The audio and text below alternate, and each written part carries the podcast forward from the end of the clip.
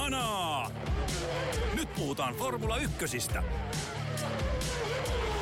Ohjelman tarjoaa Viaplay.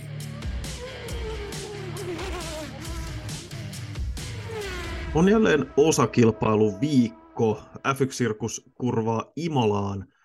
Italian, jossa Emilia Romanian osakilpailu ajetaan. Mikäpä sen hienompaa vanha legendaarinen moottorirata. Joonas Kuisma, ö, ollaan päivä myöhässä, mutta pistetäänkö silti vähän hana? Tervetuloa takaisin ja pistetään hana. Kiitos, kiitos. Joo, tosiaan jäi ö, yksi jakso väliin. Kiitos, kiitos pienen reissu, joka osana, osana sitä pääsin ensimmäistä kertaa paikan päälle sähköformula-kisaan. Se oli erittäin kiinnostavaa.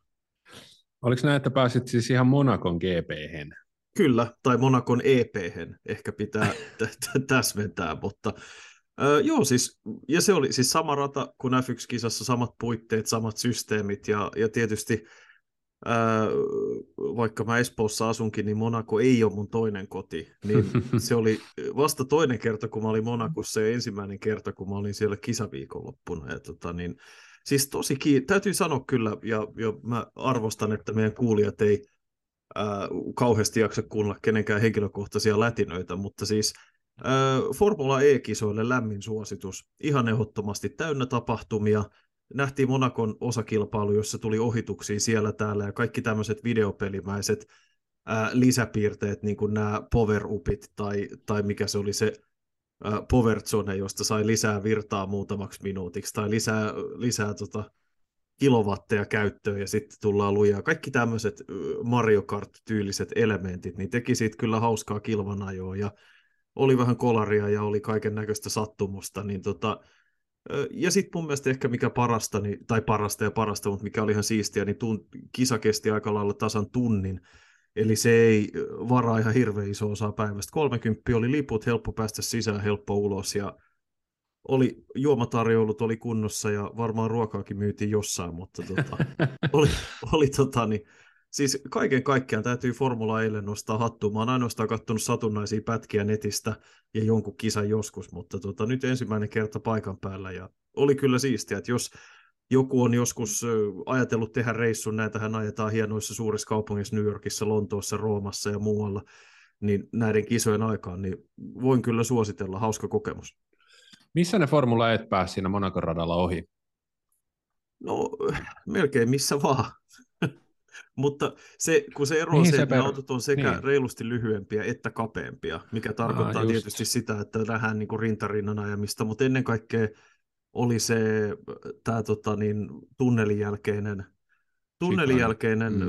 tota, onko se nyt sitten bussipysäkki se kohta, ja sitten myös se pääsuora, sen lyhyen pääsuoran päässä olevassa mutkassa, siinä nähtiin myös jonkun verran ohituksia, ja sitten tuli ihan tämmöisiä sanotaan, että ihan senkin takia, että kun käytiin sit siitä yhdestä kohdasta hakemassa, aina siinä pitää kiertää semmoinen pieni ylimääräinen matka, että pääsee hakemaan sen boostin, niin siinä niin järjestään tuollaisessa jonoajelussa menetti pari sijaa, niin sitten sit kun ne lähti aina jahtaamaan nousua takaisin ylöspäin ja muuta, niin se oli kyllä hyvin kiinnostavaa ja hyvin erilaista. Ja se myös pisteet siitä, että se todella on erilaista. Se ei yritä kopioida Formula 1 täysin, missä ei olisi mitään järkeä muutenkaan vaan se on oma juttuunsa.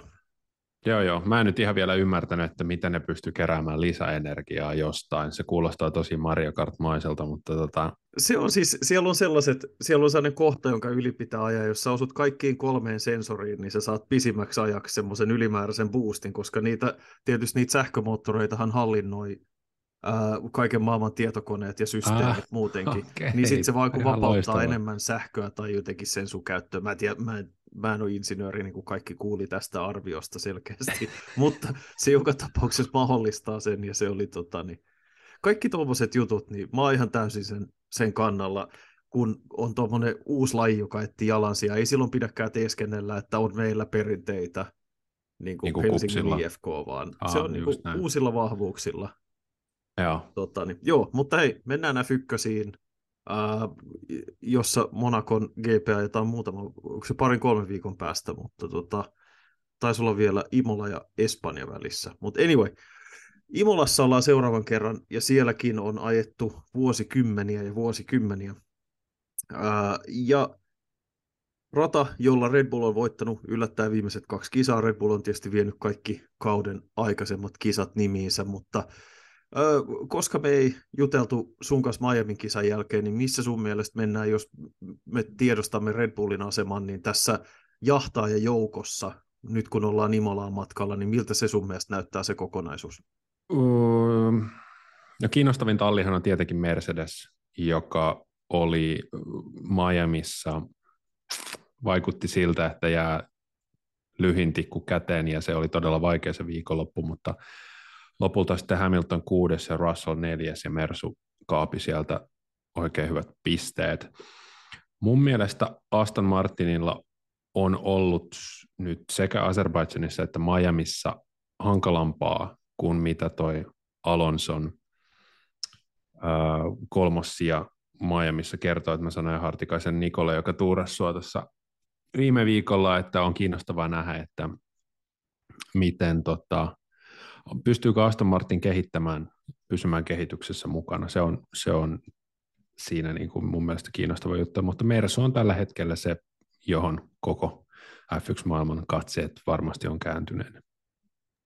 Joo, se on tosi mielenkiintoista nähdä, että mitä uutta sieltä tulee. Onko se kuinka voimakas visuaalinen päivitys ja tietysti se, että miten se vaikuttaa siihen autoon, joka ajaa radalla oli niin kuin sanoit Miamiissa kiinnostavaa, että Mercedes aloitti siellä niin surkeasti, että ajatteli, että nehän koluaa ihan, ihan siellä järjestyksen perällä, mutta oli yllättävän vahva, yllättävän vahva kisasuoritus, muilta osin aika vähän mitään yllätyksiä. Oikeastaan se, mikä oli ehkä ihan kiva juttu, jos omalta kohdalta mainitsee, niin ö, ohituksia nähtiin huomattavasti enemmän kuin vuosi sitten. Toki ei mitään superdraamaa, mutta vähän enemmän kilvana jo kuin edellisellä kerralla, ja se oli ihan positiivinen juttu. Mun mielestä siis Miamin kisa oli ihan, ihan hyvä, että et sinne saatiin sellaisia pesäkkeitä ympäri rataa. Paljon tietysti auttoi se, että esimerkiksi Verstappen aloitti yhdeksännestä ruudusta ja muutenkin, koska se aika jo päättyi vähän sekannukseen, niin se ää, lähtösuora oli vähän sekaisin, jolloin tuli tätä luonnollista sähinää siihen, mutta joka tapauksessa niin mun mielestä niin kuin hyvin, hyvin onnistunut kilpailu. Joo, ainoa, joka siitä oikeastaan jäi puuttumaan, oli sade. Sehän oli äh, kisapäivää edeltäneenä yönä, oli ollut tosi kovat sateet ja äh, oli semmoista pientä toivetta siitä, että sade tulisi sekoittamaan kisaa, sitä ei tapahtunut. Mutta mennään eteenpäin, otetaan uutiskatsaus ennen kuin katsotaan tarkemmin tuota Imolan kisaa ja aloitetaan oikeastaan Red Bullia sivuamalla. F1 toimitusjohtaja Stefano Domenicali kertoi Financial Timesin haastattelussa ää, viime viikolla. Huonoja uutisia voisi ehkä ajatella muille F1-talleille. Domenicalin viesti oli se, että ei, F1 ei aio tehdä mitään sääntömuutoksia, joilla jollain tavalla pyrittäisiin rajoittamaan Red Bullin ylivoimaa, ja Domenicalin viesti oli tylyn kapitalistinen, tehkää työnne paremmin, saatte parempia sijoituksia. Mitä mieltä sä olet Joonas tästä? 100 prosenttia samalla linjalla, ihan oikein. Mä oon sanonut että tämä on, tää on mm-hmm. makea laji, kun tässä voi hyvin ajattelemalla pärjätä hyvin. Ja tota, se on niin kuin, ärsyttää vähän, että ehkä sellaiset satunnaisseuraajat syyttää, syyttää Red Bullia tai syyttää F1 siitä, että tämä on tylsää, kun ne on ne muut yhdeksän tallia, jotka ovat tehneet tästä tylsää, koska eivät ole pysyneet mukana. Joskin sitten on ihan kiinnostavaa nähdä, että löytyykö mahdollisesti Red Bullin autosta jossain kohtaa tulevaisuudessa jotain, joka on sääntöjen vastaista. Se olisi ihan sit, se on, se on niin kuin mielenkiintoista, että luin tuossa autosportista just tuoreen pätkän, jossa vähän tota viitattiin tähän aktiivijousitukseen esimerkiksi. Että jos jollain aktiivijousitus olisi, niin sehän olisi niin kuin hir, hir, hir, hirvittävän mm-hmm. tota, uh, suuri kilpailuetu. No se olisi kun, ihan älyttömän iso kilpailuetu. Niin, että tota, koska Red Bullin jousitus on ilmeisen tärkeässä osassa tässä heidän ylivoimassaan, niin tota, joku heitti vähän sillä lailla sivulauseessa siihen suuntaan kommentteja, olisiko ollut Alpinelta joku, mutta tota, en nyt tarkoita, että heillä olisi aktiivijousitusta, mutta voiko siinä jousituksessa esimerkiksi olla jotain elementtejä, jotka voisi mahdollisesti olla harmaalla alueella, niin se jää nähtäväksi. Meillä ei ole aktiivijousitusta, meillä on passiivinen jousitus, jossa on aktiivisia elementtejä. Aktiivisia komponentteja. Joo. Uh, mutta siis joo, mä luin, luin kanssa, että heillä on, kun puhutaan siitä, että onko se oikeasti DRS, ja se, mikä heidän DRS-ylivoimansa on, niin onko sen alku ja juuri sit lopulta kuitenkin siinä, että Red Bullin suoranopeus on muutenkin niin paljon isompi, että se ainoastaan korostuu DRSllä, vaan että se yli, ylivoiman syyt löytyy muualla, ja tuo jousitus on todennäköisesti yksi asia, joka, yksi asia, joka siihen hyvin vahvasti liittyy. Mä oon samoilla linjoilla, ei se ää, sarja ei parane siitä, että muutetaan sääntöjä, varsinkaan, tai muutetaan sääntöjä jonkun tallin hidastamiseksi, varsinkaan kun ei ole olemassa selkeää kuvaa siitä, että onko se olemassa esimerkiksi joku yksi yksittäinen alue. Että se oli esimerkiksi eri asia 2009, kun Braun ja kaksi muuta tallia kehitti tämän niin sanotun tupladiffuusorin ja vähän, en voi sanoa, että kiersi sääntöjä, anteeksi, ää, mutta tota, tulkitsi luovasti ja oikein sääntöjä, ja se sitten kiellettiin seuraavaksi kaudeksi, mutta he saivat siitä hyödyn irti sen lopun kauden aikaa. Silloin oli selkeä kohde, mihin kohdistaa se, että okei, me tukitaan ikään kuin porsareikä säännöissä. Ja, ja se, oli, se oli silloin asia erikseen, mutta Red Bullilla tämmöistä yksittäistä asiaa ei ole, ellei se ole aktiivijousitus, mikä olisi ihan hävytöntä. Tai, ei, se, se, ei se varmasti ole. Jos se tulisi, mä vaan sanon, mä tein tämän mun pienen vitsin aikaisemmin sen takia, koska näinhän se menisi, jos jotain paljastuisi siitä jousituksesta, mikä on kyseenalaista, ja se nimenomaan korostettaisiin, että se ei ole aktiivijousitus, ja sitten se vaan kierrättäisi ja sanottaisi toisella tavalla suluissa, mikä oikeasti on aktiivijousitus. Niin kuin, noinhan se kyllä. Kyllä.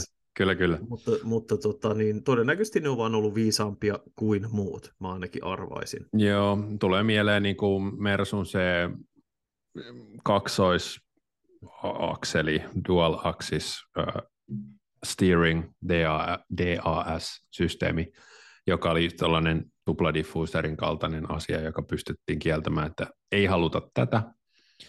Mutta sitten jos se ongelma olisinkin ää, tai etu olisikin joku tämmöinen Ferrarin voimanlähdejutun kaltainen, ei näkyvä, hyvin tekninen juttu, niin sitten olisi taas kiinnostava nähdä, että mitä F1 hoitaisi, hoidettaisiko samalla lailla kuin Fefen kanssa, että ei täällä mitään ole, mutta jostain syystä sitten tämä auto ei kuljekaan seuraavalla kaudella minnekään. Näin. Öö, siirrytään Red Bullista Alpineen. Mun mielestä oli äärettömän kiinnostavaa.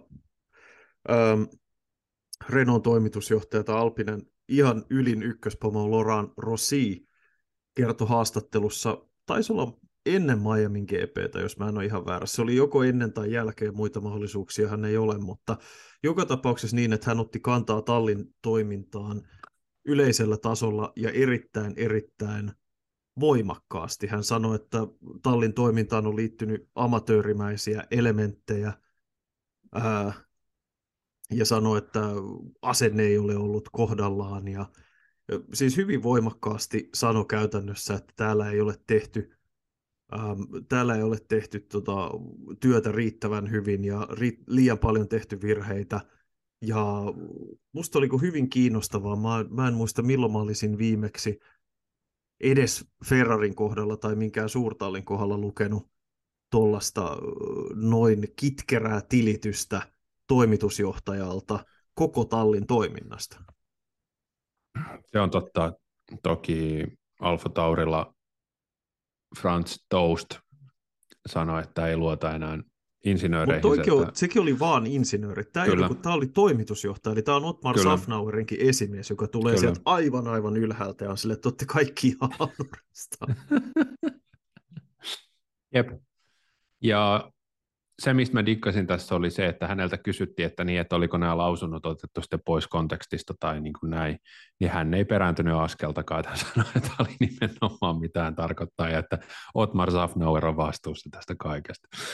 Mutta tota, autosportti uh, Jonathan Noble uh, tulkitsi, että tässä olisi pikemminkin kyse herättelystä kuin siitä, että kohta niin sanotusti kirves heiluu. Hän ö, toimittaja otti mun mielestä kiinnostavan tällaisen pointin esiin F1-historiasta, että yleensä kun on haluttu jostain eroon, esimerkiksi Otmar Zafnauerin kaltaisesta ihmisestä, niin Formula 1-tallit on taktikoineet niin, että ne on kehuneet ihan hirveästi sitä yhtä henkilöä, ja sitten toivoneet, että joku, joku palkkaa sen siitä, mikä kertoo tästä makiavelilaista pelistä, mikä tämä laji on, ja miksi tämä on niin mahtava.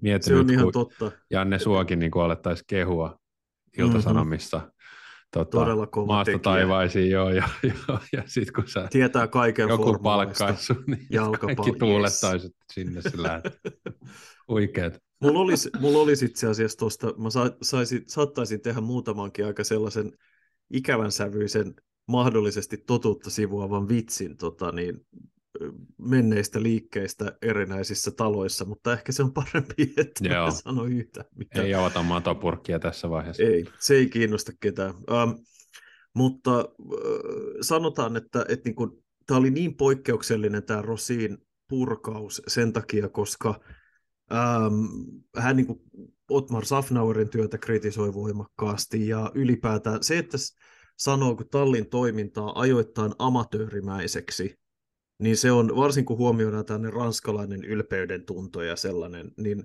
siinä on, siinä on hyvin vahva klangi siitä, että Rossi ei, ei pelkästään halua herätellä, vaan, tai jos haluaa herätellä, niin hän haluaa herätellä siihen, että jos homma ei parane ja äkkiä, niin sit, sitten niitä potkuja alkaa tulla.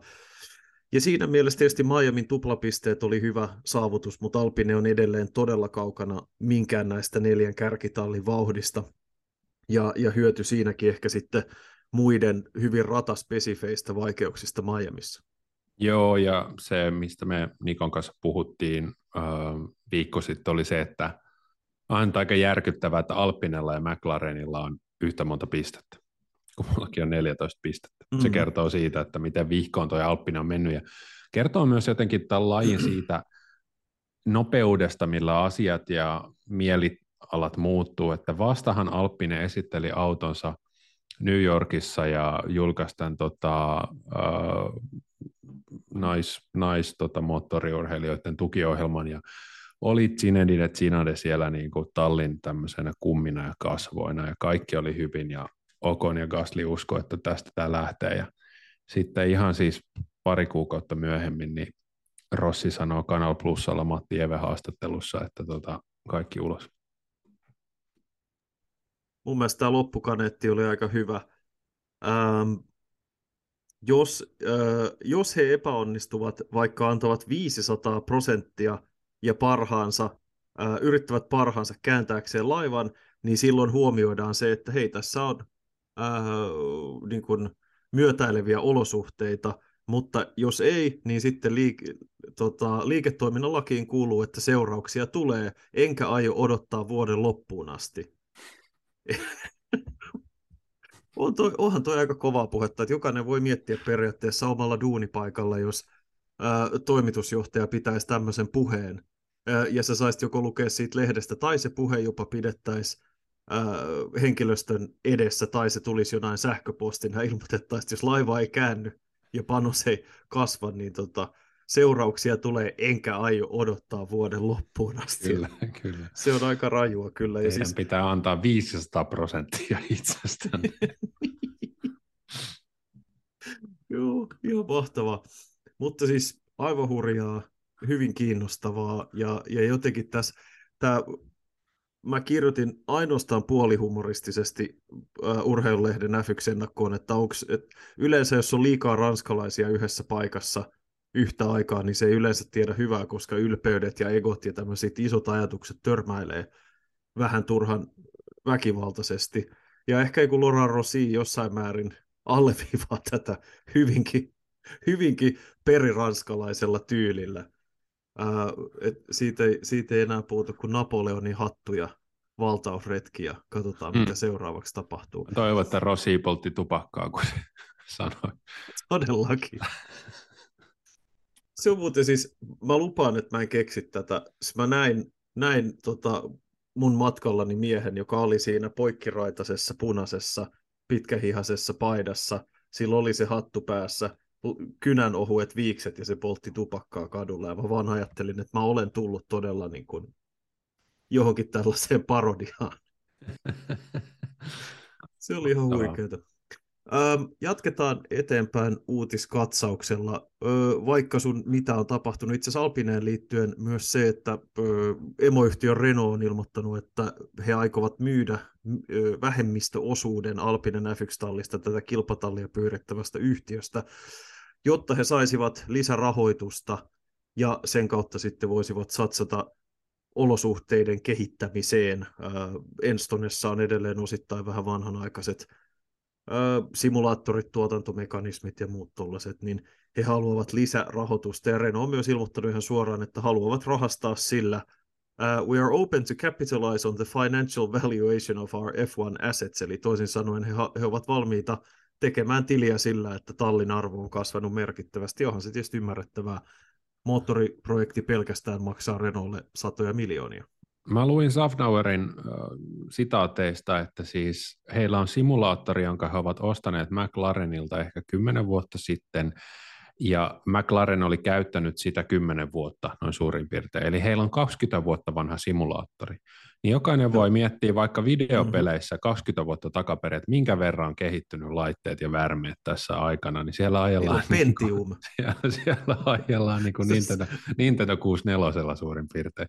Se no käytännössä joo, ne pelaa, pelaa GP3 jollain Pentium 120 tota, olen itsekin tehnyt sitä, en mä, ei musta formulakuskia tullut, mutta on toi kyllä murheellista. Se, mikä oli itse asiassa erikoista tässä The Racing arviossa, oli se, että jos he lähtee uudistamaan heidän simulaattoria nyt, niin se on valmis noin kahden vuoden kuluttua. Joo, joo. Se vie ihan, toi huomattavasti enemmän aikaa kuin mä olisin odottanut, mutta Joo. se kertoo siitä, että miten paljon kompleksimmista laitteista on kyse kuin mitä ehkä ajattelee, kun kuulee sanan simulaattori. Kyllä joo, koska mä ajattelen aina siis Ruotsin laivan sellaista tuota Segarallia.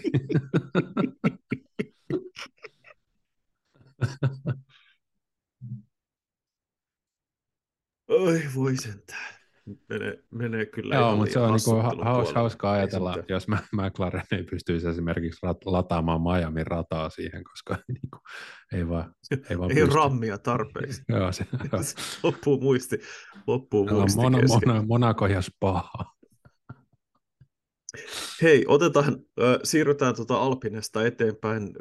Jonkun verran tuli uutisia kuskirintamalta, mikä ei ehkä ole sit lopulta niin hirveän yllättävää. Eli nyt alkoi sit puolivirallisesti spekulaatio siitä, että korvaako Daniel Ricardo Alfa Taurilla Nick de Vriesin. Joonas, ei se kauhean yllättävää että nämä huhut vähintäänkin on alkanut. Ricardolle tehtiin penkin sovitus Faensassa, ja hän on toisin sanoen kirjaimellisesti valmis hyppäämään auton penkkiin ja rattiin, jos kutsu käy, mutta De Vriesin debyyttikausi, niin kuin me pari viikkoa sitten juteltiin, niin ei se kyllä toi Miamin kisasta näkymää yhtään kirkastanut. Joo, ja siis mä viikko sitten heitin ihan, ihan siis hatusta, että no Ricardohan voisi tulla siihen tilalle, ja, ja ilmeisesti moni muukin on ajatellut ihan samaa asiaa, mikä yllättää mua, koska yleensä mun ajatukset ei kyllä niin kuin herätä minkälaista vastakaikua maailmassa, mutta tota, kyllä Danny Boy uskon, että ajaisi sitä autoa aika paljon paremmin kuin Nick de Vries. Järkyttävää kyllä, miten toi, että mitä, mitä de Vriesille on tuossa tapahtunut. Että olisi varmaan kannattanut valita Williams. En tiedä, olisiko ollut tuota, lopputulos yhtä erilainen. Joo, siis on se, sanotaan näin, että hänelle olisi voinut olla toisenkinlainen tilaisuus tarjolla. Ja tuossa, vaikka mä ymmärrän sen kunnianhimon mennä siihen Red Bull-myllyyn sen takia, että sit siinä on se, aina se mahdollisuus, että jos onnistuu nappiin, niin kuka tietää sitten tie ylöspäin voi aueta nopeasti, niin se varjopuoli on se, että Red Bullilla ei kauaa katsota kuskia, joka alisuorittaa, varsinkaan 27-vuotiaasta kuskia, joka alisuorittaa. Että kyse ei kuitenkaan ole mistään Juki Tsunodan tyylisestä omasta, niin sanotusta omasta kasvatista, josta halutaan sitten jalostaa helmi, ja mm. se, että Tsunoda on näyttänyt niin kilpailukykyiseltä ja, ja nopealta suhteessa De Vriesiin, on ehkä vielä niitä De Vriesin omia ajovirheitäkin isompi tuomio siitä, että miten vaatimaton toi kausi on ollut siitäkin huolimatta, että ei Tsunoda mikään turisti ole, mutta siitä huolimatta se, että hän on tasaisesti tallikaveria reilusti hitaampi, niin, ja, ja se tallikaveri ei ole Max Verstappen tai Lando Norris, niin, niin ei se kyllä hyvältä näytä. Joo, ja jos siinä olisi niin kuin Tsunoda ja Ricardo tallikaverit, niin sitähän olisi aika helppo myös markkinoida sitä tallia. Että mä luulen, että Tsunodalla on tällä hetkellä aika paljon faneja nyt kun kulkee, koska sitä hänen tuittupäisyyttään on paljon hauskempaa katsoa silloin, kun ne on hyvä. Ja sitten Daniel Ricardo oli kuitenkin yksi F1 suosituimmista kuskeista, niin siinä on erittäin hauska, hauska tota, pari valjakkoa, ja jos miettii tallin tulevaisuutta F1, niin myös jotain, mitä voi sitten myydä eteenpäin. Se on ihan totta. Se on ihan totta. Muilta osin kuskimarkkinoilla on ollut vielä varsin hiljasta, eiköhän sitten kun Euroopan kesäkausi käynnistyy, niin tallipaikka bingo alkaa pyöriä. Alkaa pyöriä ihan huolella, kun siellä vielä riittävästi ravistellaan paikkojen perustuksia. Yksi ihan kiinnostava pieni juttu, tähän ei tarvitse mennä sen syvemmin, jos ei halua. The Race uutisoi ei missään tapauksessa varmana, mutta hyvin vahvasti, että Honda olisi lyömässä hynttyyt yhteen Aston Martinin kanssa, ja tämä näistä kolmesta vaihtoehdosta Hondalle, eli käytännössä McLaren Williams ja Aston Martin olisi kaudesta 2026 eteenpäin valikoitumassa, ja se olisi nimenomaan Aston Martin, joka haluaa saada valmistajasopimuksen. He eivät halua olla asiakastalli, niin kuin ovat Mercedesellä se oli mun mielestä ihan kiinnostavaa ja se tavallaan, että tämä etenee ja etenee koko ajan, tämä Aston Martin ja Honda-kuvio, niin mun mielestä on, äh, sanotaan, että mitä enemmän olisi mukana kilpailijoita sekä valmistaja että äh, tallipuolella, niin mun mielestä se olisi ainoastaan kiinnostavaa, että ja olisiko Aston Martinilta saanut hyvin originelli liike, sanotaan näin. Joo. Uh, Tämä Honda on mulle arvoitus, koska eikö Honda just niin kuin kaikin tavoin yrittänyt pois F1 ja, ja, ja Red Bullilta? Eikö sen takia tullut tämä koko Red Bull Powertrains ja niin edelleen? Kyllä. Ja oli tarkoitus, että Honda lähtee. Ja muutenkin niin kuin Hondan, sanos nyt, oliko Honda, epäonnistuiko Honda täydellisesti McLarenilla vai oliko ne tyyliin Renaultilla? Öö, siis ei kun se oli, öö, Honda, Honda palasi F1 öö, McLarenin kanssa ja McLarenin tämmöiseksi valmistajakumppaniksi. Ja siitä tuli sitten tämä, se oli kolme kautta, se meni katastrofaalisen huonosti ja Honda oli jo yksi jalka ulkona F1, kunnes se sitten teki Alfa Taurin tai Toro Rosson kanssa diilin ja tavallaan siitä sitten pääsi, pääsi paremmalle tasolle toiminnassaan, mutta Hondan, Hondan F1-historiahan on täynnä sellaista että he on mukana, he on ulkona, mukana, ulkona. Että se on tavallaan välillä heillä on ollut oma talli, sitten he vetäytyy taas. Niin kuin nykyisen Mercedeksen historiahan on osittain siinä, että se oli Hondan omistama tehdastalli hetken aikaa, noin kolme vuodena, ja sitten se meni Bronille ja siitä sitten Mersulle. Ja sitten he, he lähti pois ja he tuli takaisin McLarenin kanssa. Ja tässä ongelma oli se, että Hondan entinen yritysjohto oli sitä mieltä, että he haluaa panostaa pelkästään tällaisiin kestävän kehityksen ää, moottoriurheilulajeihin, ja he katsoivat, että F1 ei olla riittävän pitkällä tässä sähköistymisessä. Mutta sitten Hondan johto vaihtui, ja Hondan uusi johto päätti, että ei, me just voitettiin tässä välissä, sit Honda voitti kaksi maailmanmestaruutta. Niin. Ja, si- ja sitten he päätti, että hei, tämä Formula-juttu on aika siistiä, by Joo. the way. Joo. Ja sitten ensin Honda viime vuonna jatko tätä diiliä Red Bullin kanssa, jolloin heidän nimensä palasi auton kylkeen.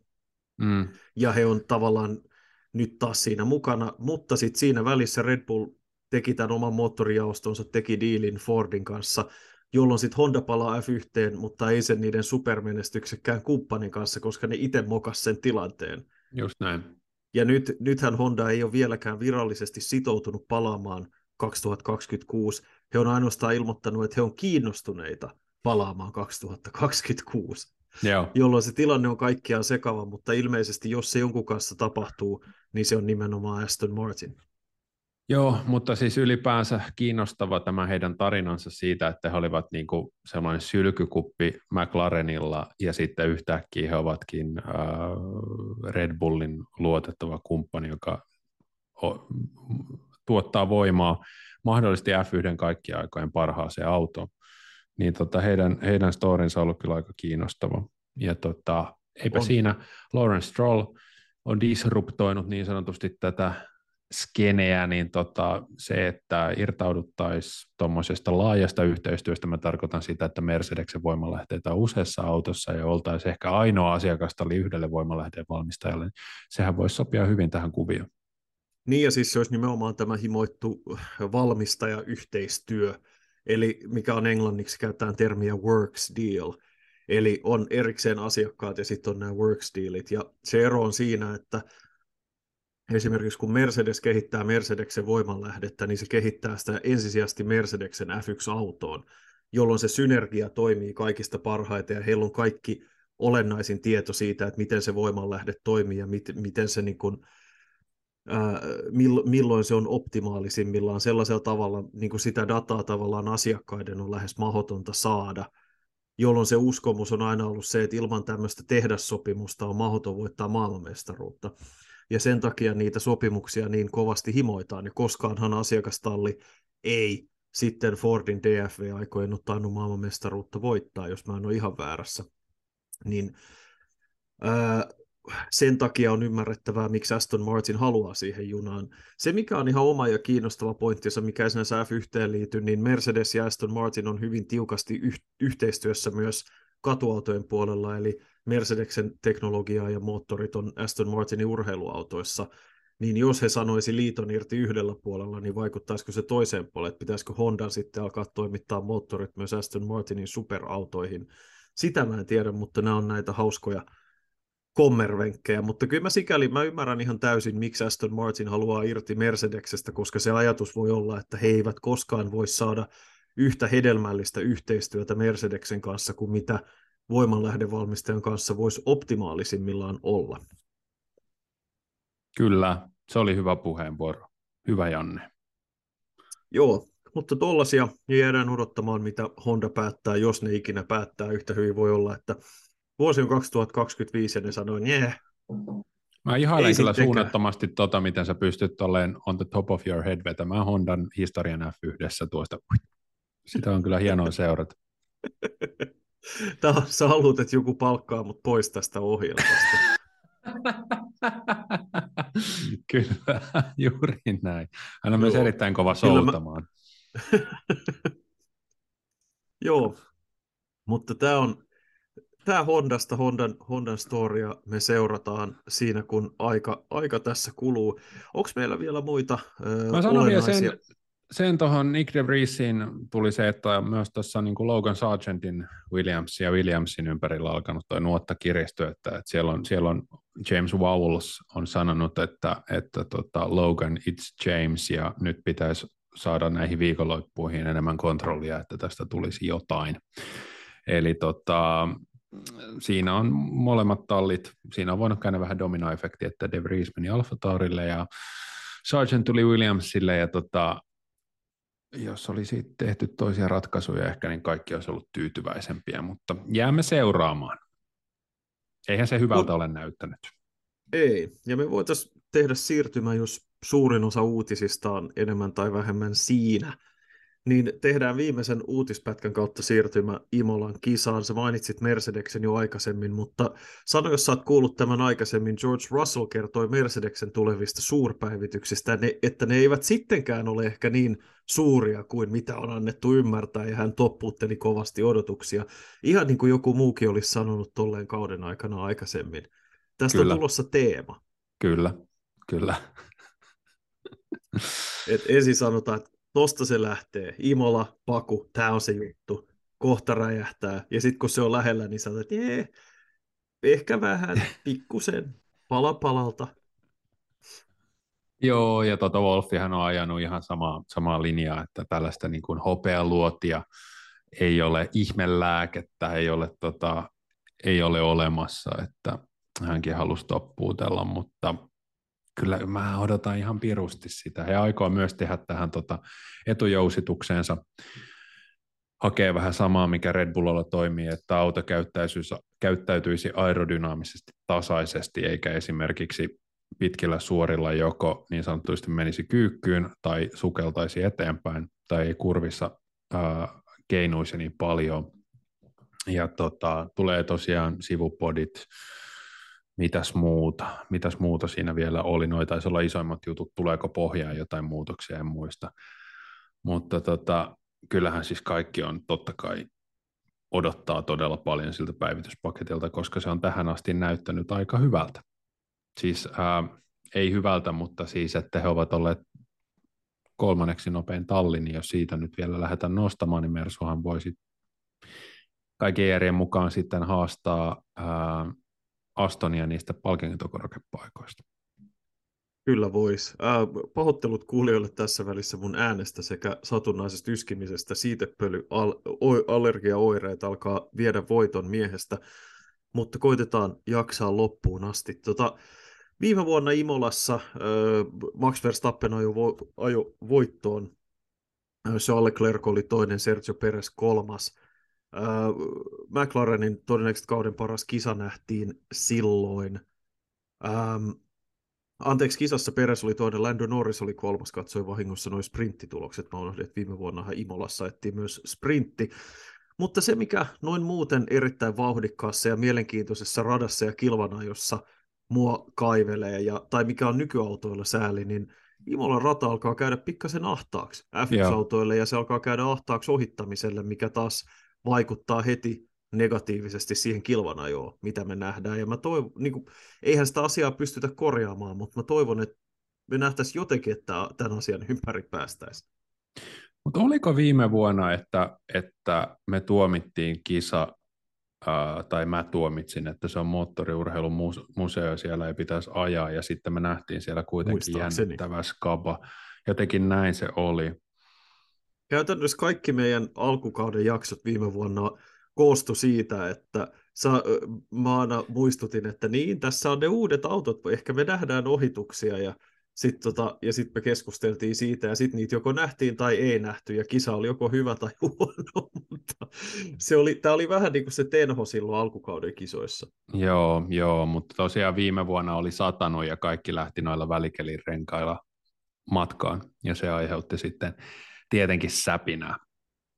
Joo, ja tota, sanotaan, että ihan hyvä asia, että Imolassa ää, ei ole sprinttiä. Tänä vuonna Imola ei ole oikea rata sille, koska se ei, se ei ole ollenkaan sellainen paikka, joka kutsuu tai pyytää ohittamaan sillä tavalla, että sprintistä saataisiin kaikki irti. Se, mikä näyttää itse asiassa hyvin kiinnostavaa, tällä hetkellä vaikuttaa siltä, että lauantaina Imolaan olisi luvassa hyvinkin paljon vesisadetta, sunnuntaina mahdollisesti jonkun verran, että miten tämä sade sade sotkee aika-ajoja lähtöruut, lähtöjärjestystä ja miten se voisi mahdollisesti vaikuttaa osakilpailuun, niin siinä on, on niin paljon mukavaa sellaista ö, hähmäsyyden potentiaalia, varsinkin siinä sitten taas kapealla, ahtaalla radalla saatetaan nähdä yhteenottoja, yhteenosumia ja paljon draamaa, koska sitä sanotaan, että virhemarginaali kirjaimellisesti pienenee aika vähän. Kyllä. Tai pieneksi. Joo, Oliko, joo, hei, mä, mä vielä palaan tähän, eli siis tämähän oli se, missä Leclerc teki ajovirheen. Vetäsi itteensä seinään siinä ja putosi. Kyllä. Tämä oli sen Le- Leclercin jo kauden, äh, hyvän kauden alun romuttumista. Sieltähän se tuli. No niin, kyllä, kyllä. Joo, joo. Uh, tosiaan kiinnostavaa nähdä sataisko on seurannut Giro d'Italia, eli tätä Italia ympäri, ja Italiassa on ollut erittäin huono sää oikeastaan koko ajan, mutta toki uh, formulakisa alkoi vielä pitkä aika, mutta jännittävää nähdä, mitä sieltä taivalta tulee. Tota, Mersun päivityspaketin lisäksi Alfa Taurilta tulee u- uutta pohjaa, pohjaa autoon. Onko sulla muita talleja, mitä odotat? Tässä varmaan niin kuin on ihan päivän selvää, että vaikka ajettaisiin kuussa, niin tota Red Bull on se ykkös, ykkösheppa, mutta tota... Kyllä. Ja siis kyllähän tietysti jos Aston Martinin auton se hyvä yleisajettavuus äh, pitää pintansa, niin onhan se selvää, että he tulee olemaan nopeita. Ferrari näytti odotettua paremmalta päivityksineen Miamiissa. Äh, on hyvin mielenkiintoista nähdä, että kantaako mikään näistä viime vuoden äh, viime vuonna nähdyistä elementeistä sinänsä, koska tämähän oli Alfa Romeon kauden parhaita kisoja. Valtteri Bottas oli viides. Äh, Valtteri Bottas oli viides tuossa kisassa, ja tietysti tuo oli äh, McLarenilta yksi kauden parempia kisoja, ja hehän on sanonut, että heidän autonsa sekä kipukohdat että vahvuudet ovat yhä hyvin samanlaisia kuin vuosi sitten. Et olisiko mahdollista, että me nähtäisiin vähän tiiviimpi, ylempi keskikasti siellä ja pistetaistelu siellä Red Bullin takana. Tosi vaikea sanoa, mutta hyvin mielenkiintoista nähdä sen takia, koska Imola tarjoaa ainakin puitteet sille, että me voitaisiin nähdä todella tasasta ja tiivistä ajamista. Ja se, että, onks, että Alpinehan toi muutama, viik- muutama kisa sitten isot upgradeit, McLaren toi muutama viikko sitten, niin ainahan niissä hyvin keskeistä on se, ei välttämättä ne ekat kisat, kun ne on tuotu käyttöön, vaan kun opitaan, että mitä hyötyä niistä oikeasti on, niin sitten saadaan se optimaalinen niistä irti.